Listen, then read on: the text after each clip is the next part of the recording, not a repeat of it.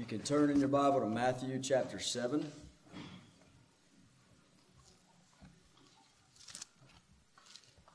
Man, conversion to Christ is a sweet thing. Those words in Psalm 23, as I walk through the valley of the shadow of death that we just sang to the Lord, as we were singing that, I was thinking, and, and I mean this, and this may be funny to some of you, but literally my first introduction to that phrase was through an ungodly rap song called Gangsta's Paradise. and I never heard Psalm 23, didn't know where it came from. And so to be sitting here singing that phrase back to the Lord, man, this conversion is good. Matthew 7. So we've been coming through the Sermon on the Mount, and we're in Matthew chapter 7, verse 12. Let's read this text and then we'll pray. So, whatever you wish that others would do to you, do also to them. For this is the law and the prophets. Let's pray. Father, thank you for your word. Thank you for salvation. Thank you, Lord, for being our shepherd. You're our shepherd, Lord. And right, right beside us, Lord, goodness and mercy all our days. Thank you, thank you so much, Lord, for not, not just leaving us in darkness and confusion But Lord, you've given us your word, the light of your word. And I pray, God, that you would help us to see. Give us eyes to see. Such a common verse here, Lord, that many of us have heard many, many times. And God, my prayer is that you would open it up to us. Give us hearts full of humility before you hearts ready to obey, ready to submit.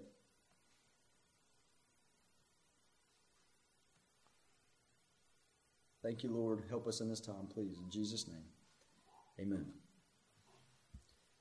So, Matthew 7 12, uh, we're just going to be in this one verse this morning. It's often called the Golden Rule. I'm sure you've heard that, the Golden Rule. Where does that come from? That name, the Golden Rule? Well, one commentator that I read, he said this The common description of this saying as the golden rule is traditionally traced to the Roman Emperor Alexander Severus from AD 222 in that area, who, though not a Christian, was reputedly so impressed by the comprehensiveness of this maxim of Jesus as a guide to good living that he had it inscribed in gold on the wall of his chamber. Golden rule. He was very impressed by this uh, maxim, he says here, of Jesus. And I want us to be the same way. This is a beautiful, glorious command of Jesus. Now, unfortunately, it's been hijacked so often uh, by elementary school classrooms, right? Now, and if you if you're an sorry if you're an elementary teacher, you should put this in your room. It's no problem. But what I mean is it's been seen as sort of this cutesy thing. Do others. It's a real cutesy command. Uh, there's a familiarity with it, I guess, that maybe has created some of that. And I want I want this command to be pulled out of that to be seen in the beauty, the, the beautiful glory that it has. I want us to see that this morning. So strive to lean in and get past familiar, familiarity with the verse and let's see what's here in Matthew chapter 7, verse 12. Um, if you have a study guide that, around you that might help you, I've got several out. Um, if you see some empty ones and a neighbor that doesn't have one, maybe you could pass it to them. That may help you. Let's start off with this the golden rule in context. So I want us to understand um, what's, what is the context in which this very well known command is sitting in the Sermon on the Mount and in the whole Bible. Okay? So, where do we place this command in the structure of the Sermon on the Mount? Now, this is might be this is just kind of some mechanical stuff like Why is it here? You know, what's the placement of this verse? But go with me. I think it'll help you if you lean in and understand. Now, the golden rule in its immediate context isn't quite as clear as the golden rule in the context of the whole Sermon on the Mount. So, if you think about the immediate context, you know, some people have said that um, chapter 7, verse 1 through 12 are the common thread there's relationships. Like, don't judge your brothers. Here's how you treat dogs and hogs, it says there in verse 6. Um, here's your relation to God the Father. And then now here's your relation to the whole world. And that's, you know, maybe so, but that's not, that's not super obvious in the text. Something that is more obvious, if you were here last week, chapter 7, verse 7 through 11, just kind of glance at it. It's this verse about seeing God as this good father, asking and be given you, seek and you'll find, knock and it'll be open to you. He's a good father that gives good gifts to his children. So you have this vertical thing and then it kicks it out to this horizontal thing of whatever you want men to do to you, whatever you, whatever you wish men would do to you, do also to them. This is the law and the prophets. It's a lot like the greatest and the second greatest commandment. What's the greatest commandment in the law? They asked Jesus. Jesus said, The greatest commandment, vertical. Love God with all your heart, soul, mind, and strength. Horizontal, and love your neighbor as yourself, which has a lot of connections to the golden rule, as we'll see in a minute. But, so there's something to this. It's more clear. There's something to this. Vertical, the way you view God as your Father, a good God that you go to consistently and constantly in prayer. And then here's how you treat other people horizontally. Okay, so this is kind of the immediate context. But I want you to understand the bigger context, the Sermon on the Mount. Matthew 5, 6, and 7. This sermon from Jesus, how does the golden rule fit into this sermon? If you broke up the Sermon on the Mount into three sections, it would be like this. I have it there in your study guide. Chapter 5, verse 1 through 16 is a sermon intro. This is where we find out he's preaching to the people of God. He's preaching to kingdom citizens, and he begins to describe them. You know, blessed are the poor in spirit, blessed are the meek, blessed are the, are the peacemakers, and on it goes. He describes them in his sermon introduction. And then, chapter 5, verse 17, 517, to chapter 7, verse 12, our verse today, is the body of the sermon. So you got an introduction, then you got the body of the Sermon on the Mount. And our verse today is at the very end of the body of the Sermon on the Mount. And then chapter 7, verse 13 through 29 is the conclusion where really Jesus brings everybody to a crossroads. It's two ways it's the narrow way or the broad way, the easy path or the difficult path. It's, you're going to be a good tree or a bad tree. You're going to build your house on a rock or on sand. He just brings everybody in the conclusion to a crossroads. Which way will you go? Right? So, I want you to understand this. Where does the golden rule fit into this? At the very end, the last verse, the last statement of the body of the Sermon on the Mount is the golden rule. Now, one reason we understand 517 to 712 to be the body of the Sermon on the Mount is because of a literary device called an inclusio. Inclusio. Now, now if that's you've heard us say this many times, like uh, there's bookends. That's what that is. It's a bracketing principle of you got this side and you got this side. It's a bracketing principle. So it's, it's bookends in the Sermon on the Mount. Well, what are those bookends? 517. What does 517 say? I didn't come to abolish or destroy the law and the prophets. What does chapter 7, verse 12 say? It says, Whatever you want men to do, do also them, for this is the law and the prophets. So, what's what's the bookends here are the law and the prophets. The brackets that are here that show us the body of the Sermon on the Mount is this phrase, the law and the prophets. And we see Jesus dealing with understanding the law and the prophets all in the midst, in between those two bookends. Okay? So I want you to understand it that way. So think about it like this. Jesus says, I'm not here to destroy the law and the prophets, 517, beginning the body of the Son. I'm not here to destroy the law and the prophets. In fact, I want you to obey them. In fact, he keeps going. He says, don't relax these things like the Pharisees do. And he gives, in cha- at the end of chapter 5, you remember he gives six examples of how the Pharisees had relaxed the law and the prophets. And Jesus saying, here's the right, right way to understand it. So he's dealing with that all the way through. And then he closes it out. 712, our verse today. How does he close it all out? He says, Look, let me give a summary statement here. Whatever you want people, whatever you wish people would do for you, do also to them. That's the law and the prophets. It's a summary statement of everything that has gone before in the Sermon on the Mount. And so I want you to understand the golden rule in the context of, of, this, of this Sermon on the Mount. Now, so here's what we know from that. Here's what we know. We know that then there's a focus in the Sermon on the Mount on this thing called the law and the prophets. Okay, so let's talk about for a minute the golden rule in the context of the law and the prophets. Okay, there's this focus of the law and the prophets. Golden rule is a summary of the law and the prophets, chapter 7, verse 12. And the Sermon on the Mount has a focus on the law and the prophets. So let's take some time to focus on the law of the prophets. Now, I've got you four questions there on your study guide, and I think we can answer these pretty quickly, sort of a shotgun approach, okay? Number one, what is the law and the prophets? What is this thing? Okay? This is the entire Hebrew Bible. This is what we often call our Old Testament. The law and the prophets, it's our Old Testament. If you're looking at our, our English versions, you got uh, starting in Genesis, your first 17 books of the Old Testament. It's your history laid out from the creation, Genesis, all the way to, um, to Esther, the return of the people of Israel out of Babylon and captivity. So you got the history, first 17 books. Then you got five books of, of sort of poetry, right? Your Job, Psalms, Proverbs, Ecclesiastes, Song of Solomon, five books there. And then your last 17 books in the Old Testament are your prophets, Isaiah and Jeremiah and Ezekiel and Daniel and, and all the way to Malachi. And these prophets and the words that they spoke fit into that history in the first 17 chapters. This is, this is the entirety of the law and the prophets the Old Testament scriptures, the Hebrew Bible. Second question How do the law and the prophets self testify? In other words, if you said, How should we think and feel about the law and the prophets? Well, what do they say about themselves?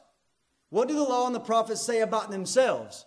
Well, there's a ton of places you could go. You can go to Psalm 19. Psalm 19, the law of the Lord is perfect converting the soul. The testimonies of the Lord are sure, making wise the simple. And you could go on and on there, Psalm 19. Or you could go to Psalm 119. Oh, how I love your law. It's my meditation all the day long. See, they testify something glorious, something beautiful, that, that you should highly value the law and the prophets, is what they say about themselves. And you could, you could do that all over the Old Testament. Third question how does Jesus think and feel about the law and the prophets? How does he think and feel about the law and the prophets? Well, if you just stay in the Sermon on the Mount where we're at, what did, what did we read there in 517? He said, I didn't come to destroy them. I didn't come to abolish the law and the prophets. I came to fulfill them. He sees himself as the fulfillment of the law and the prophets. And he goes on to say, he goes on to warn against you relaxing. Don't relax even the least of these commandments. In fact, that's what he rebukes the Pharisees for. They're law relaxers. He, go, he goes on to, to say, let me summarize the law. And how does Jesus think and feel about the law and the prophets? He summarizes them and says, whatever you want me to do, do also to them. That's the law and the prophets. He expects obedience there. Or you could go read John, if, if you want a few scriptures to jot down, John 5, verse 38 through 40, where he looks at these Pharisees and he says, he says, the word of God doesn't abide in you. He says, the word of God doesn't abide in you. He said, and, and why is that? He says, For you search the scriptures, you search the scriptures, and in them you think you have life, but these are they, these scriptures are they which testify of me. He understood himself to be the main point of the law and the prophets. He valued the law and the prophets. They all pointed to Christ. You could go read Luke 24 and you see that Jesus' resurrection sermons were expositions of the law and the prophets. But go read that in Luke 24. It's, it's, so interesting. Literally, he's died for sinners. He's risen from the dead. What's he going to say? What's he going to say? Isn't that important? And what does he say? It says, uh, Luke 24, 27 says, beginning at Moses, the law, and all the prophets, he expounded to them in all the scriptures the things concerning himself. So what did Jesus, how did Jesus think and feel about the law and the prophets? He highly, highly valued them. Last question, number four. How should we think and feel about the law, the, the law and the prophets? We should love it. We should enjoy it. We should read our Old Testaments, love the Word of God. This is the revelation of who God is and what He's like. This is the revelation of His righteous standard to understand what's right and what's wrong. Read it, love it, enjoy it, be mesmerized by it. It's the way we ought to think and feel about the law and the prophets. Now, I want you to think about something. If somebody came to you and they said, Hey, give me your ear for just a minute. Give me your ear. I'm going to give you a one sentence summary of all the law and the prophets. All this revelation from God through Moses and all the prophets of old, a thousand generations. You know, I'm, I'm going to take this whole thing, this revelation of God, given from all these, and I'm going to give it to you in one sentence. Well, what would you think? No way, man. No way. Not, not unless you are Son of God incarnate. God Almighty came down in flesh, who's able to endure punishment for another under the wrath of God and then rise from the dead. If I might believe you, if that was you. And that's exactly what we have in the Golden Rule. We've got all that revelation of God, thousands of years, and we got it summarized in this place. Just imagine that. What if somebody asked you to do that? If you didn't know what Jesus said here, that's cheating. If you didn't know what Jesus said here, and somebody came to you and said, Hey, could you please just uh, boil it down for me? Boil down all the law and the prophets, Genesis to Malachi, boil it down for me in, in one statement. What would you say? No way, man. I can't do that. And so I think what I want you to see in that is when we read, I read to you Matthew 7 12 just a moment ago. I've quoted it to you a couple of times. When we read the Golden Rule, we are in the presence of unthinkable wisdom, majesty, unmatched glory. We're in the presence of Christ who can say this kind of stuff. Anybody else tries it, they're either wrong or arrogant, but not Christ. He's going to boil it down into this sentence in Matthew 7 12. Now, before we go there, though, okay, so we're about to dig into the golden rule. We're, we're getting ready to do that. But before we do that, I want to mention, I just want to highlight and try to deal with three objections, okay? These are three objections to the view of the law and the prophets that I just asked you to, to take, okay? I'm asking you to take Jesus' view of the law and the prophets. I'm asking you to take this view of the law and the prophets that highly values and adores God's written word in the Old Testament. Okay? Now, let me, I want to mention to you three objections to that and try to move through that quickly to maybe equip you not to fall prey to these objections. Number one, number one would be the legalism claim the legalism claim. Now, we've talked about this a good bit coming through the Sermon on the Mount. I, I, believe the Sermon on the Mount has forced us to talk about this a good bit. But the legalism claim would be, you know, that language of standards of righteousness, that language of obedience to God's word, man, that's legalism language. That'd be the, legal, the legalism claim. That's, that's legalism stuff. Think about how that argument goes. Look at him over there reading the Bible you know, reading it all the time and talking about the Bible all the time and striving to obey the Bible. Man, he's such a legalist. That's what this claim, that's what this claim is. Doesn't he know about grace?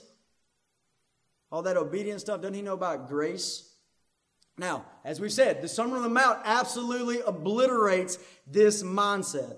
Think about the opening and the closing of the Sermon on the Mount, right? The opening and closing of that body. I didn't come to abolish the law and the prophets, but to fulfill them. Don't relax the law and the prophets. All of it's all the law and the prophets is in this. Whatever you want men to do, you do also to them. Obey, obey that. This is a valuing of the law and the prophets from the Sermon on the Mount. Now, if it was said, hey, obey the Sermon on the Mount and you'll be righteous before God. Obey the Sermon on the Mount and you'll have eternal life. If that's what was said, that would be legalism. That would be you think there's some way you can earn your way into heaven. And listen, no amount of works of righteousness, no matter how good you think you are, will get you into heaven, will make you right with God. It won't. It's Christ and Christ alone. It's the blood of Jesus Christ is the only thing that can make you right with the Lord. So what the Sermon on the Mount is teaching is not that. What the Sermon on the Mount is teaching, it's, it's showing us what the redeemed people of God look like. Those redeemed by the blood of the Lamb.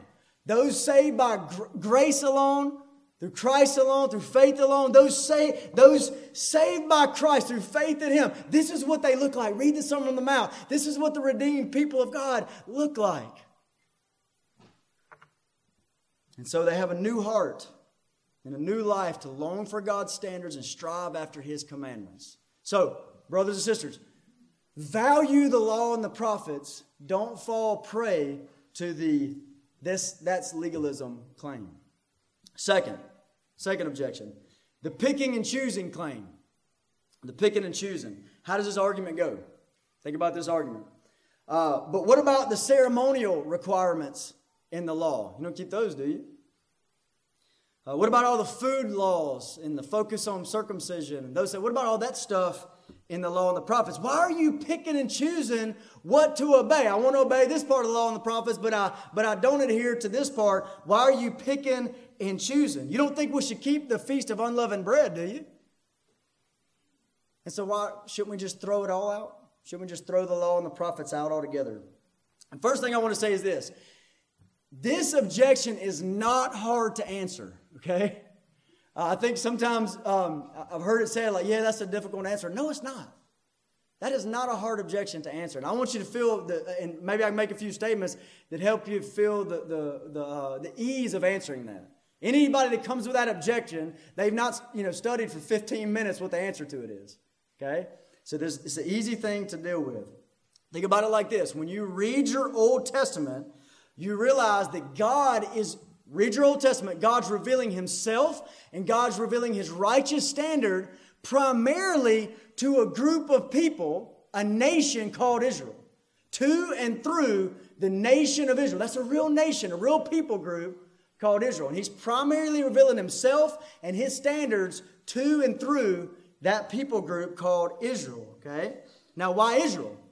Well, God brought about Israel because through Abraham was going to come a Messiah, and Abraham had a son named Jacob. I mean Isaac, right? And Isaac had Jacob, and Jacob had twelve sons, and those twelve sons became Israel. And through this people that God created, Israel, He's going to bring about his Messiah. That's why the revelation is coming to Israel. Christ is going to bring the Messiah through Israel.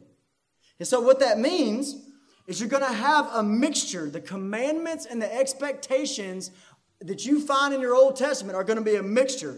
Mostly, they will apply to all humanity, not just the nation of Israel, like all humanity, like, like don't murder.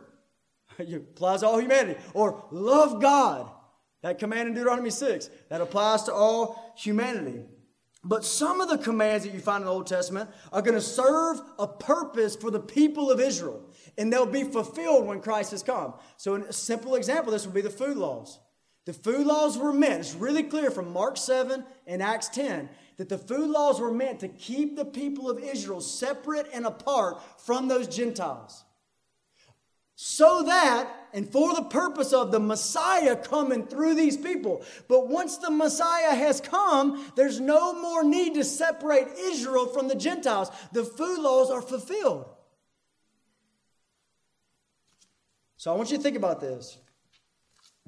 Christians are not picking and choosing whenever they hold to commands in the Old Testament, such as commands against homosexuality but they don't adhere to commands like the food laws or ceremonies or whatever. Okay? They're not picking and choosing. Their desire, a Christian's desire, is to adhere to the whole Bible, to take the entire scriptures, the whole revelation of God, and obey Him in that. All right, third objection. This is the, the love is better than law claim. The love, love is better than the law claim. How does this argument go? Man, it ain't about the law, it's about love. You people all, you know, reading your Bible and, and talking about keeping God's word, but not me. I'm just loving God and loving others. ain't about love. It ain't about the law, it's about love.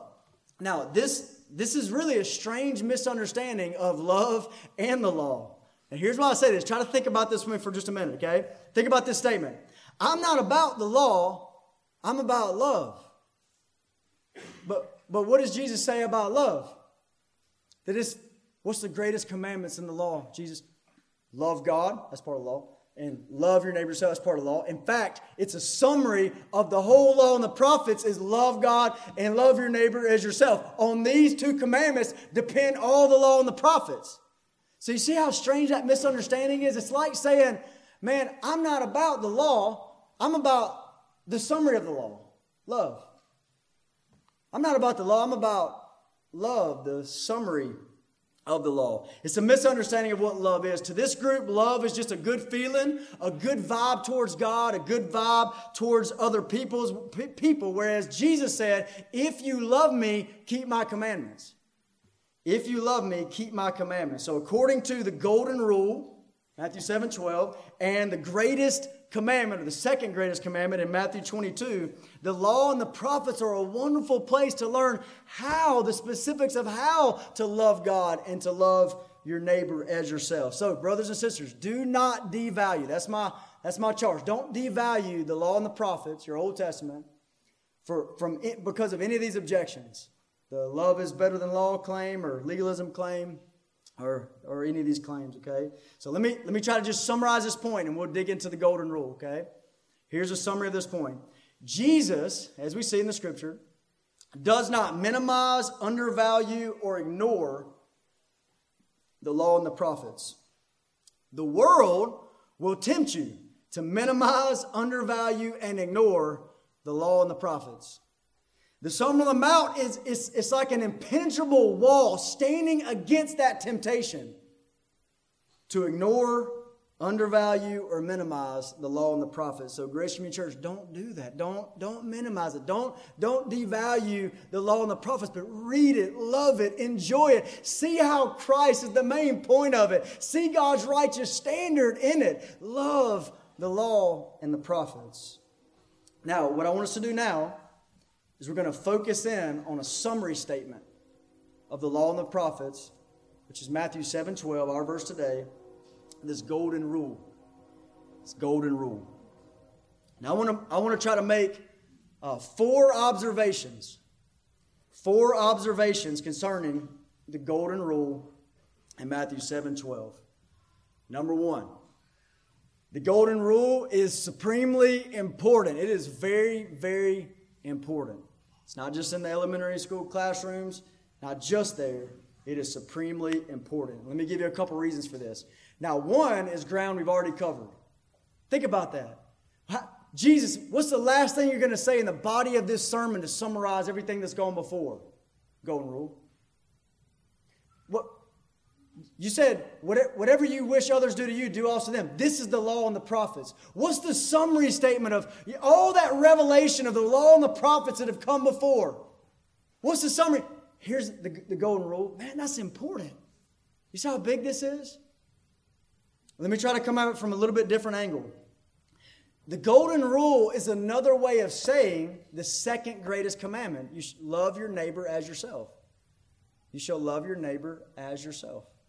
So the golden rule is another way of saying the second greatest commandment. So, so again, Matthew 22. What's the great commandment, Jesus? What's the greatest commandment in the law? Love God with all your heart, soul, mind, and strength. The second is like it. Love your neighbors yourself. On these two commandments depend all the law and the prophets. So you've got this similar phrase there. So, so the golden rule, the second greatest commandment, what's the similarities? Well, both of them have this language of this is the law and the prophets. On this command depend all the law and the prophets. Okay, so you got that going on. And then you've also got, think about the command, the second greatest commandment. Love your neighbor how? As yourself. Love your neighbor as yourself. Like you're, it's like you're supposed to take you know, your skin off of you, put your skin on someone else so that when you see them, you see yourself and love them like you would love yourself. What does that sound like? Whatever you want men to do to you, do also to them. Golden rule, second greatest commandment, very, very similar here. So, therefore, therefore, we need to take this command very, very seriously. Second, Second observation the golden rule is positive and practical. It's a positive command, not a don't but a do. It's very practical in nature. Okay? It's positive and practical. So the verse says, verse uh, 7, chapter 7, verse 12, it says, Do also to them. Do. There's something to do. That's positive. That's not don't, although it can include that. But, but he, he's calling you positively to do something, not negatively to don't do something. Do what? Do what you wish they would do to you. Isn't that so practical?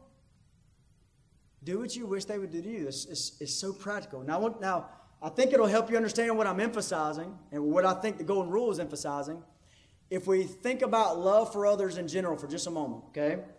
So think about love for other people is multifaceted, right? So, so I'll just give you three layers. You've got a call to love others has to, something to do with your affections toward them. Okay, that's one. It also has to do with this negative thing of don't do them any harm. We read that in Romans 13. Okay, don't, don't do them any harm. That's love. And then third layer is this positive act not just don't do them harm, but do them good. Practical acts of love. So affections, negatively don't do them any harm and then positively do them good. Practical acts of love. Now, if you think about the second greatest commandment, the second greatest commandment swallows up all of that. Love, Matthew 22, love your neighbor as yourself. That involves the affections, that involves do no harm to them, and it involves practical acts of love to them, practical good to them. Okay? If you think about Romans 13, you go back later and read Romans 13, verse 8 through 10. In fact, I'll quickly read one verse from that. Listen to this in Romans 13. What's the emphasis here? Romans 13, verse 10 says, Love does no wrong to a neighbor. Therefore, love is the fulfilling of the law. Love does no wrong. So, do no harm, do no wrong. This, so, so Romans 13 is emphasizing not that affections piece, and not that whole thing, but it's emphasizing that negative thing of do them no harm, don't do them any wrong. That's love, and love is the fulfilling of the law. But what does the, what does the golden rule emphasize? And the golden rule emphasizes a positive, practical focus. Not just don't do them harm, but whatever you want men to do to you, there's something to do. Do that to them. Do that for them. Treat them in that way. For this is the law and the prophets. Now, many scholars have, have highlighted this point that if you look back, even before Christ, at different religions and different philosophies, there are versions of the golden rule that are there. Okay? But, but they're all in the negative form. It's all something like, um, hey, don't do to others what you don't want done to you. Something like that. Don't, don't treat others in a way that you would hate to be treated. You see how it has a negative bent? It has a negative bent there. And that's good. There's nothing, nothing wrong with that. That's a good thing. But I want you to think about what's being left out if that's all that there was. What's being left out? Well, as long as I'm not harming anybody, as long as I'm minding my own business, just keep to myself, don't bother, don't bother others, don't hurt anybody, then I'm keeping the golden rule. You see where that can leave you? It can leave you right there. But the golden rule doesn't leave you right there out of the mouth of Jesus. It's very unique to Christianity. It's a call to positive, active, practical, doing acts of love, doing acts of good towards other people. The golden rule doesn't allow me to sit back and live a life of personal piety as long as I don't hurt anybody else. No, it calls you into something else to do good to others. It's actually a reminder to us that, that those tendencies we have towards individualism that can sound like my personal piety, I just don't hurt anybody else. It can sound like that. That's got to die. This is a call to love other people like Christ loved, loved us and gave himself for us. To actively do them good. What do you want men to do to you? Do also, there's something to do. Do also to them. To care for other people the way that you wish to be cared for. This is real practical love. Now, third, the golden rule is a really high standard. It's a really, really high standard. Um, in other words, you, brothers and sisters, you need prayer. You need to, you need to pray to be able to obey this. You need power from God to be able to obey this. You cannot passively uh, just, just kind of float. If you just float, you just passively float along, you won't walk this out. You have to actively strive and push in and call out to God. You need help from the Lord to obey this high standard. Now, one of the reasons why I say this is such a high standard is because what Jesus does here is he uses the powerful human instinct of self love as a measure. If you like to write stuff down, maybe jot that down. The powerful human instinct of self love. Because Jesus takes that powerful human instinct of self love and he uses it as a measure. This is how you ought to treat others. Now, let me see if I can give a simple explanation of what I mean by that. We have powerful instincts of self love or self care or, or self interest built into us. Okay, here's what I mean. When you're hungry, you have a powerful desire in you to do what? Eat, right? If you're thirsty, you have a powerful desire within you. Now, you don't just go, oh, who cares? I'm thirsty, no big deal. No, no, you, you go after this, uh, this uh, self interest of, I got to get something to drink in me for my health, for my good. If you're lonely, you have these powerful desires for friendship, companionship, those things. If you're sad, these powerful desires to be joyful and happy and not sad anymore. If you're in pain, powerful desires for relief. If you're in danger, powerful desires for safety. This is this this this uh, this thing within you, this powerful human instinct within you of self love and self care. Now, what Jesus does is he points to that powerful instinct and he tells us use that as the measure of how you treat other people. Now, I'm saying that's a really high standard. Use that as a measure. Look, look at the way you do self care and self love and use that as a measure of how you, how you care for other people. Now, it's really brilliant.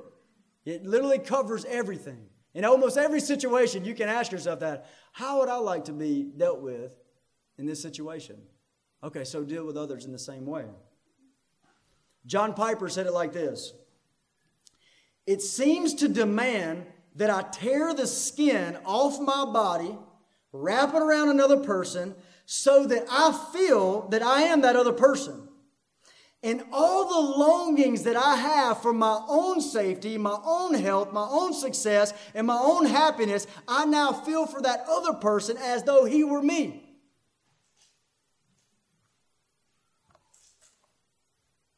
Now, using this instinct of, of self love, it's not necessarily talking about self love in the sense of this sinful desire. Because so think about, think about Philippians 2 3. Philippians 2 3 says, Let nothing be done through selfish ambition or conceit, but always consider others better than yourself. Now that's talking about the sin of selfishness. Don't, don't let that reign, but consider others better than yourself. What I don't think Jesus is saying here is, hey, let your selfishness, that sin of selfishness, be the measure for which you love others. But the next verse in Philippians, I think, does deal with it. Philippians 2 4, it says, look not, look not only to your own interest. So don't say you shouldn't look, you should look to your own interest. That's built in you. But look not only to your own interest, but also to the interest of others. And Jesus says in the golden rule, the way that you go after your own interest, let that be the measure by which you go after the interest of others. It's the golden rule. It's a radical calling, it's a high calling. I want you to think about for a minute how powerful is this instinct in you of self love and self care and self interest? How powerful is it? Think about this. This morning already, you woke up this morning, you came to this meeting, you've already made hundreds of decisions, hundreds of decisions that are rooted in that desire of self interest and self love. You've already made those decisions. You didn't even realize it, it just, it just flowed out of you. You woke up this morning and you went and you got a glass of cold water. Why'd you do that? You didn't even think about it. Just self interest. I'm thirsty. I need something to drink. Why'd you put ice in it? Because it's better that way. You took a shower this morning. You self interest of, well, I, I want to be clean. I don't want to stink when I show up at the church meeting. And you probably made that shower warm.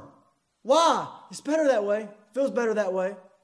And you could go on and on and on of hundreds of decisions you've already made that are rooted in this instinct of self love and self interest. It's powerful, it's very powerful. You're doing it, you don't even realize it, thousands of times. Now, listen, the whole world is functioning that way. The whole world is functioning driven by self preservation self satisfaction, and it's not always a bad thing, but here's the radical thing that Jesus calls his people into. Take that, take that drive that's there of self care, and I want you to bend it towards the world, and I want you to live it out towards other people. That's a high, that's a high calling. That's a high standard. Very high standard. D.A. Carson, D.A. Carson said this about this verse.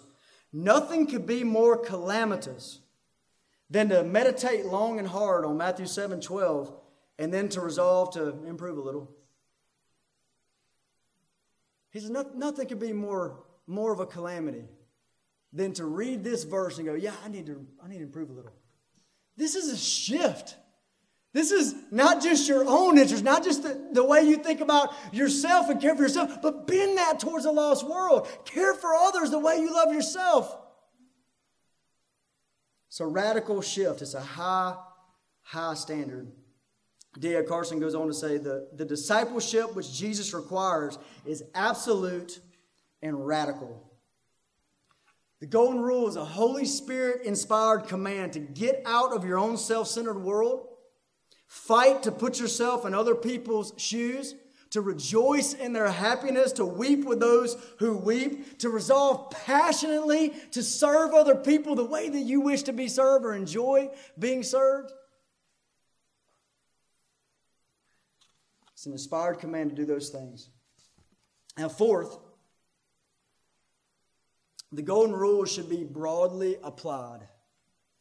Fourth observation the golden rule should be broadly applied. In other words, there's lots of application, tons of application to this command, which makes sense. It's, it's the law of the prophets, right? Um, if you doubt that statement that it should be and can be broadly applied, you know, use it in your parenting, right? You'll find yourself every day, like the way you'll come down to it when it's all said and done, you'll look at your child and say, uh, What would you want them to do for you? And they would answer, and you say, Well, son, do that for them. And it just it's just broad application in almost every sphere of life. And so what I want to do is I want to give us just as, as quick as I can, I want to give us some different categories. Okay, several different categories to quickly think think through and see how the golden rule applies in all these different categories, all these different spheres, okay? So first category is the category of justice. Justice, okay? What if your rights were stripped from you? What if your life is being unjustly threatened or a loved one, one that you love, is being unjustly taken away from you? Or what if you're being unjustly slandered, lied about, and slandered? What would you, what would you want men to do for you in that situation? It's justice, right? It's almost funny. Uh, John Calvin said this. He says, Everyone shows himself to be an exact scholar of justice when it suits himself. So when it's you that are under the injustice, you, you look you know exactly what other people should do in that moment. But then the problem comes is when it's with somebody else. And they're being dealt with unjustly. What does Jesus call us to? Matthew 7 12. Whatever you want men to do to you, do also to them. Proverbs 31, verse 8 and 9 gives us, a, gives us another uh, verse that speaks into that. Listen to this. Proverbs 31, verse 8 and 9 says, Open your mouth for the mute, for the rights of all who are destitute. Open your mouth, judge righteously, and defend the rights of the poor and needy. Wouldn't you want that done for you? Do that also to them. What if you were being slandered? How would you, how would you want others to, to help you in that? What if you were being beaten by your husband? How would you want others to help you in that? It's amazing to me. This thing even gets into the realm of, of, of injustice like abortion. Abortion stuff. What if, what if you were being dragged against your will into a so called medical facility under the protection of the law to be dismembered and murdered. It speaks to that. What, what would you want others to do for you? Do also for them. Do also for them. Second category the category of need. Need. What if you were hungry or poor or had some desperate need weighing on you that you needed for your family? What would you want others to do for you? Well, whatever comes to your mind, whatever you want others to do for you, look, serve others in this way. Be aggressive. Don't be passive in serving others in this way. Be aggressive in serving other people when they're poor and needy and hungry or thirsty or whatever it might be. Listen to this verse. This is Titus 3:14. It says, and let our people learn to devote themselves to good works so as to help cases of urgent need and not be unfruitful. Man, we need to learn that. To devote ourselves to good works and meet cases of urgent need and therefore not be unfruitful. What would you want men to do for you? Do also for them. Third category, what about friendship? Category of friendship. Have you ever felt lonely or isolated from other people, disconnected from others. Well, what would you want people to do for you when you felt like that? Friendship? Uh, reaching out to you? Well, look, look, whatever you would want people to do to you in the midst of loneliness like that, bend that towards others. And don't be, and when, this is not a call to be, well, I didn't do them any wrong. No, no, don't be passive. Be aggressive in this. There's a sweet phrase in Proverbs 27:10. It says, "The sweetness of a friend." I love that phrase, the sweetness of a friend. How much do you want the sweetness of a friend? Well, bend that towards others. The golden rule. Fourth category, hurt. What about hurt uh, or, or uh, pain, brokenness? If you've ever been hurt or broken down or betrayed, Felt like you've been wronged, you just, or you just experienced some kind of heavy loss. You ever done that? Ever experienced heavy loss? What do you want others to do for you in that situation? Compassion, sympathy, care. Romans 12 15 says, Weep with those who weep. Wouldn't you want that in that scenario? Man, bend that toward others. Uh, 1 Corinthians 12 says, When one suffers, they all suffer together. Man, you want that compassion. Bend that towards others. Another category. What about sin or deception? That category. So let's let's say you're caught up in sin. Let's say that um, that you're deceived, and you don't know it. Now, of course, that's what it means to be deceived, right? You don't realize you're deceived. So you're caught up in sin. You're wrapped up in sin. You're wrapped up in deception. What would you want others to do for you if you were wrapped up in sin and deception, what would you want other people to do for you? Think about that. Would you want them to just leave you in it? Just ignore it? Just be really polite to you while you drown? Is that what you would want? And the answer is no, you don't want that. You want somebody that'll help you, somebody that'll get you out of it, somebody that would be willing to say even the hard thing or the uncomfortable thing to get them out of it. Well, look, whatever, that's what you want them to do to you do also to them. Do also to them. There, there's a really sweet verse in James 5 that says something like that. Listen, it says, My brothers, if anyone among you wanders from the truth and someone brings him back, not, don't just be polite till he drowns, but brings him back, let him know that whoever brings back a sinner from the wandering, from his wandering, will save his soul from death and will cover a multitude of sins. You know, there's another verse says love covers a multitude of sins. This says bringing them back when they're wandering covers a multitude of sins. That's love. It's a loving thing to do. What would you want others to do for you if you were in sin and deception? Well, do that for them. Right, another category, just a few more. What about prayer? Do you wish others to pray for you? To pray for your faithfulness and your fruitfulness, to pray for your children? Do you wish that they would pray for you. Well, bend that towards others.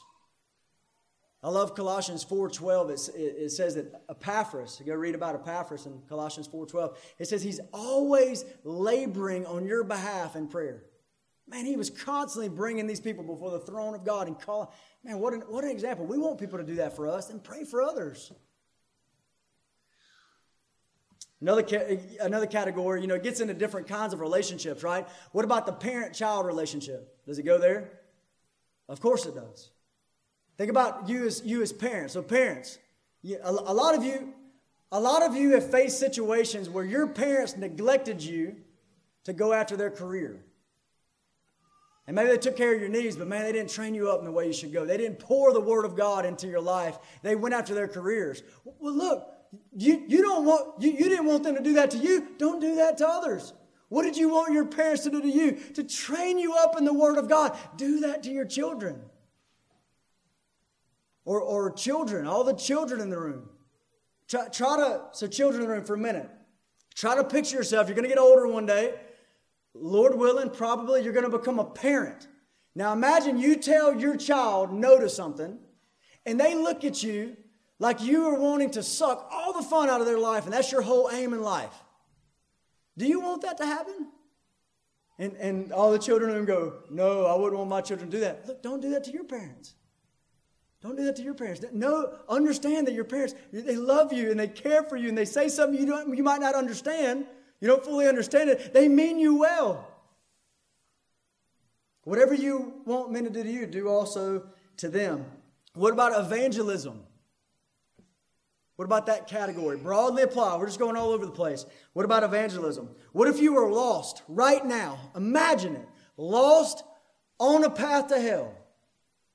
If that was you right now, without Christ in this world, try to put yourself in the shoes of lost people. Now, what would you want a Christian to do to you?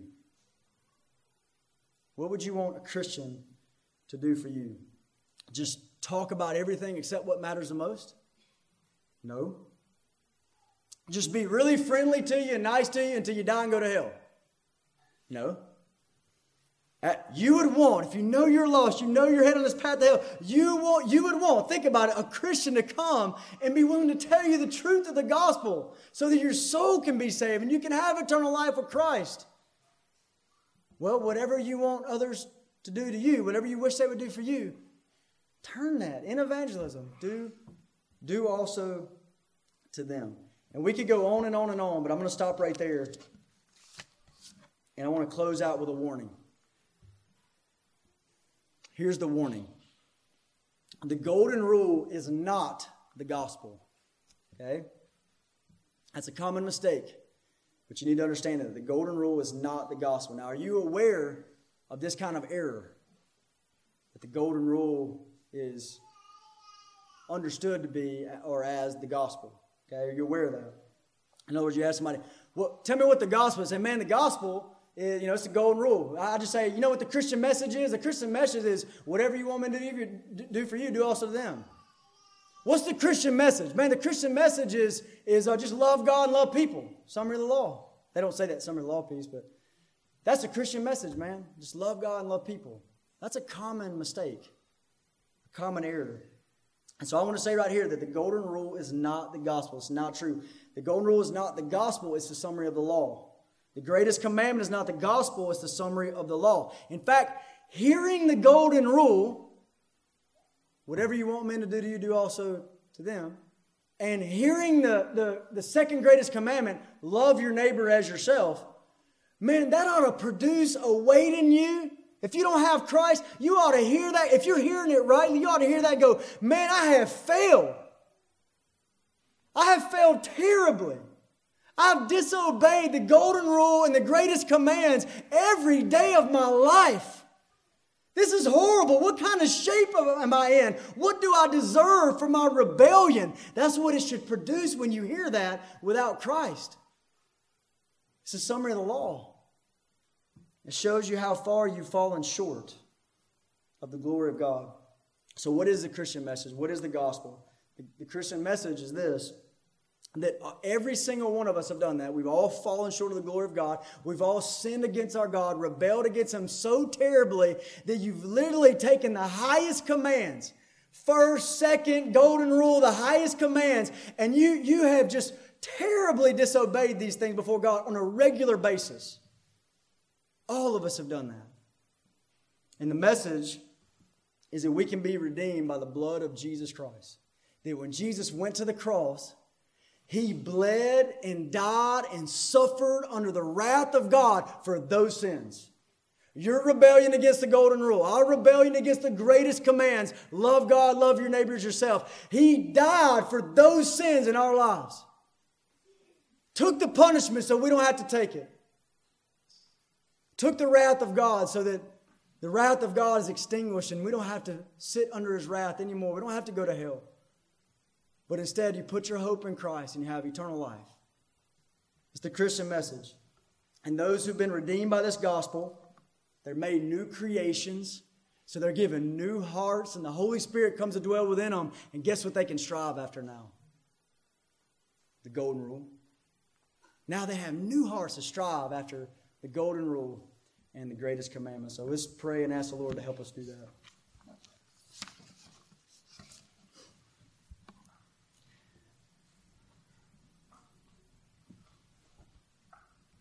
Father, thank you so much for your word. And I pray, Lord, that you would help us. Thank you, Lord, that you've dealt with our sin. Lord, we have we, these high things that you lay before us, and the greatest commandments, in this summary of the law and the prophets, Lord. We know, we admit, we confess, God, we failed them miserably. We praise you, Lord, for sending Christ to die for us, to save us, to make us new. And God, I pray that from that place you would help us, Lord. Help us to obey you. Help us to strive in obedience to deal with others in the way that we wish to be treated. Help us to love one another. Help us to love this lost world. And God, I pray that through that we would be the light, we would be a light in the midst of darkness. Thank you for your help. In Jesus' name. Amen.